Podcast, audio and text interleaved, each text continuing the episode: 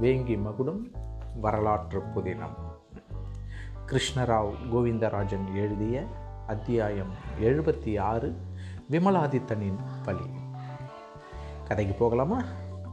இளவரசன் ராஜேந்திரன் விமலாதித்தன் அருகில் சென்று அமர்ந்து அவன் கையை ஆதரவாக பற்றி எப்படி இருக்கிறீர்கள் விமலாதித்தரே? வலி குறைந்திருக்கிறதா? என்று வினவினான். இப்போது பரவாயில்லை இளவரசே வலி சற்று குறைந்திருக்கிறது என்றான் விமலாதித்தன். தலைமை வைத்தியர் ராஜேந்திரனிடம் திரும்பி இளவரசே இவரை அழைத்து கொண்டு வரும்போது நினைவிழந்த நிலையில் இருந்தார். இவர் உடலில் பட்ட காயங்களை பார்த்து வைத்தியம் செய்யும் எங்களுக்கே மிகவும் கவலையாக இருந்தது. இவ்வளவு காயமடைந்தவர்கள் வேறு எவராக இருந்தாலும் உயிரை விட்டிருப்பார்கள். ஆனால் உங்கள் நண்பர் மிகவும் தைரியசாலியாக இருப்பதால் அத்தனை வலியையும் தாங்கிக் கொண்டு சிகிச்சைக்கு ஒத்துழைக்கிறார் என்றார். நண்பர்கள் பேசிக்கொண்டிருக்கட்டும் என்று அறையை விட்டு வெளியேறினார் வைத்தியர். வேறு எவராக இருந்தாலும் உயிரை விட்டிருப்பார்கள் என்று வைத்தியர் கூறியவுடன் ராஜேந்திரன் நாராயணன் இருவர் கண்களும் கலங்கி கண்ணீர் மல்க விமலாதித்தனை பார்த்தனர் விமலாதித்தன் பேச்சை மாற்ற விரும்பி ராஜேந்திரனை பார்த்து இளவரசே நான் ஏறி இருந்த படகில் தீ வைத்துவிட்டு வேறொரு படகில் ஏறும் வரைதான் நினைவில் இருக்கிறது. அதற்கு பிறகு என்ன நடந்தது? நமது படை எப்படி வெற்றி பெற்றது? என்றான். இளவரசன் ராஜேந்திரன் நண்பரே உங்கள் திட்டப்படியே நல்ல பலனை கொடுத்தது. பெரிய கப்பல்களில் துளைகள் விழுந்து கடல் நீர் அவர்களின் பெரிய கப்பல்களை கடலில் அமிழ்த்தத் தொடங்கியது. அதே சமயம் அவர்களின் கவனத்தை மாற்றும் பொருட்டு நமது கப்பல்களும் மரக்கலங்களும் விரைந்து வந்து அம்பு மழை பொழிந்தது. கப்பல்களின் உயரம் குறைய குறைய நாம் தீப்பந்தங்களையும் வீசி எதிரிகளின் கப்பல்களை தீப்பிடிக்க வைத்தோம். நமது சக்கரவர்த்தியின் யோசனைப்படி நமது எல்லா கப்பல்களும் மரக்கலங்களும் ஒன்றிணைந்து எதிரிகளின் இரண்டு கப்பல்களை மட்டும் குறியிட்டு தாக்குதலை செய்தோம். இரண்டு கப்பல்களும் மூழ்கிய பிறகு அடுத்தடுத்த சிறிய கப்பல்கள் படகுகள் என்று தீப்பந்தங்களையும் அம்புகளையும் வேல்களையும் வீசி அவர்களின் கப்பற்படையை முற்றிலும் நாசமடைய செய்தோம். சேரர்களின் கப்பல்கள் எல்லாம் நங்கூரமிட்டபடி இருந்தபடியால் அதுவே அவர்களுக்கு பாதகமாகவும் நமக்கு சாதகமாகவும் ஆகிவிட்டது. அவர்களால் கப்பல்களை வேறு இடத்திற்கோ அல்லது தப்பிச் செல்வதற்கோ இடம் கொடுக்காதபடி அவர்களின் கப்பல் படையை முற்றிலும் அழித்துவிட்டோம்.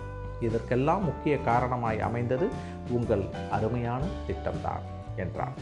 இளவரசன் ராஜேந்திரன் கூறியதை கவனமுடன் கேட்டான் விமலாதித்தன். கேட்க கேட்க மிகவும் மகிழ்ச்சி அடைந்தான். இந்த வெற்றியில் தானும் முக்கிய பங்கு பெற்றிருக்கிறோம் என்று நினைத்த விமலாதித்தன் தனக்கு ஏற்பட்ட வழி கூட குறைந்து விட்டது போல் உணர்ந்தான். வழி போன இடமே தெரியவில்லை என்பது போல் மகிழ்ந்தான். அவன் முகம் மலர்ந்ததைக் கண்ட நாராயணன் விமலாதித்தரே கப்பற்படை வெற்றியை கேட்டு நீங்கள் மகிழ்ச்சி அடைந்திருக்கிறீர்கள். இன்னும் தரையில் நமது படை வீரர்கள் காட்டிய வீரத்தை கேட்டீர்கள் என்றால் உங்கள் வழி முற்றிலும் காணாமல் போய்விடும் என்றான் சிரித்தபடி. இளவரசன் ராஜேந்திரனும் விமலாதித்தனும் அவனை திரும்பி பார்த்தனர். நாராயணனையும் அருகில் அமரச் செய்த ராஜேந்திரன் நாராயணரே நான் உங்களிடம் தகவல் கேட்க எண்ணியிருந்தேன் தரைப்படை வெற்றி பற்றி சில வீரர்கள் என்னிடம் தகவல் கொடுத்தனர். ஆயினும் உங்கள் மூலமாகவே கேட்க வேண்டும் என்று எண்ணியிருந்தேன் சற்று விளக்கமாக கூறுங்கள் என்றான். நாராயணன் அவர்களை பார்த்து நமது யானைப்படையும் குதிரைப்படையும் எண்ணிக்கையில் அவர்களை விட அதிகம். பலமும் ஆற்றலும் மிகுதி என்பது நமது எதிரிகளுக்கே நன்கு தெரியும் என்பது தெளிவாகவே புரிந்தது. முதலில் யானைப்படை கொண்டு தாக்குதல் நடத்தினார்கள். வந்தியத்தேவர் தலைமையில் பதிலடி கொடுத்தோம். யானைப்படை நடுவிலும் சுற்றிலும் குதிரைப்படையும் கொண்டு வந்தியத்தேவர் வியூகம் அமைத்தார்.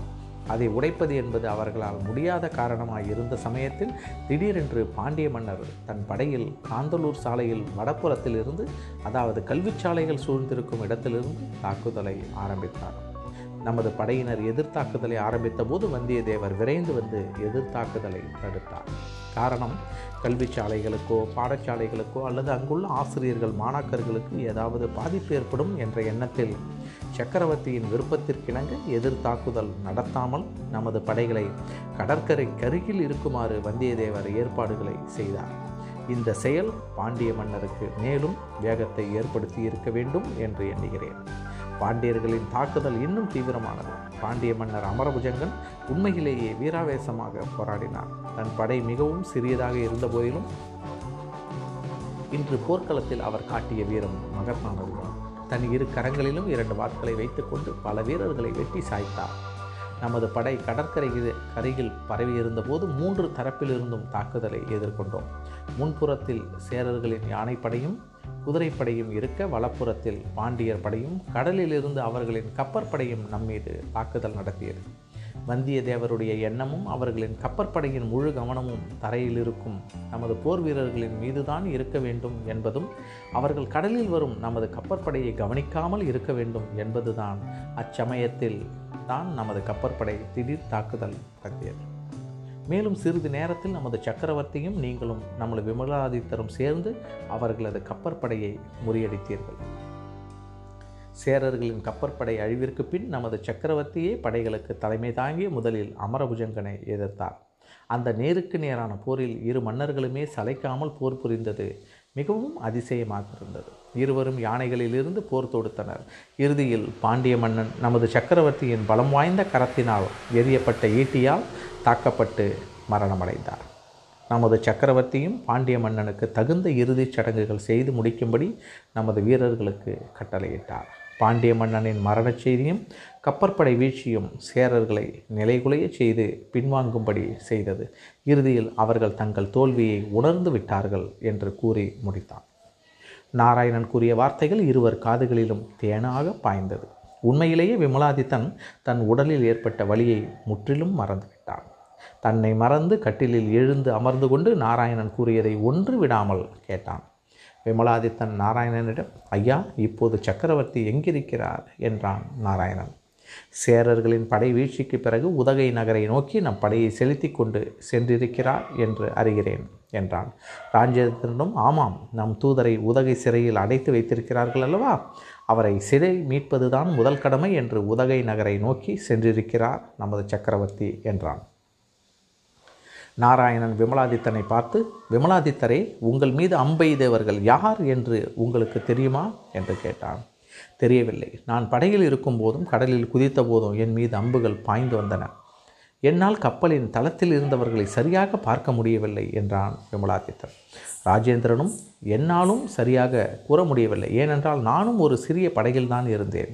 எதிரிகளின் கப்பலில் இருப்பவர்களை சரியாக பார்க்க முடியவில்லை. உங்களுக்கு ஏதாவது தகவல் தெரியுமா? விமலாதித்தரை குறிவைத்து தாக்குவது போல் அவர் மீது மட்டும்தான் அம்புமழை பொழிவது போல் தாக்கினார்கள்.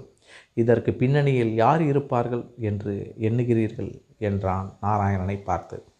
நாராயணன் விமலாதித்தன் மீது தாக்குதல் நடத்தியது வேங்கி நாட்டு ஒற்றன். சுதானந்தனாகத்தான் இருக்க வேண்டும் என்பது என் எண்ணம். அவனை தேடித்தான் கடற்கரையோரம் சென்று தகவல் ஏதாவது கிடைக்கிறதா என்று பார்த்தேன். இதுவரையில் உருப்படியான செய்தி ஒன்று கிடைத்தது. மூழ்கிய பெரிய கப்பலில் கடைசியாக அவன் இருந்ததை சேரநாட்டு கப்பல் படை தலைவர் கூறியிருக்கிறார். அவன் கரையேறி விட்டானா அல்லது கடலில் மூழ்கி விட்டான் என்பது தெரியவில்லை. விமலாதித்தன் சிரித்தபடி சுதானந்தன் அவ்வளவு எளிதில் உயிரை இழக்க மாட்டான் என்றான்.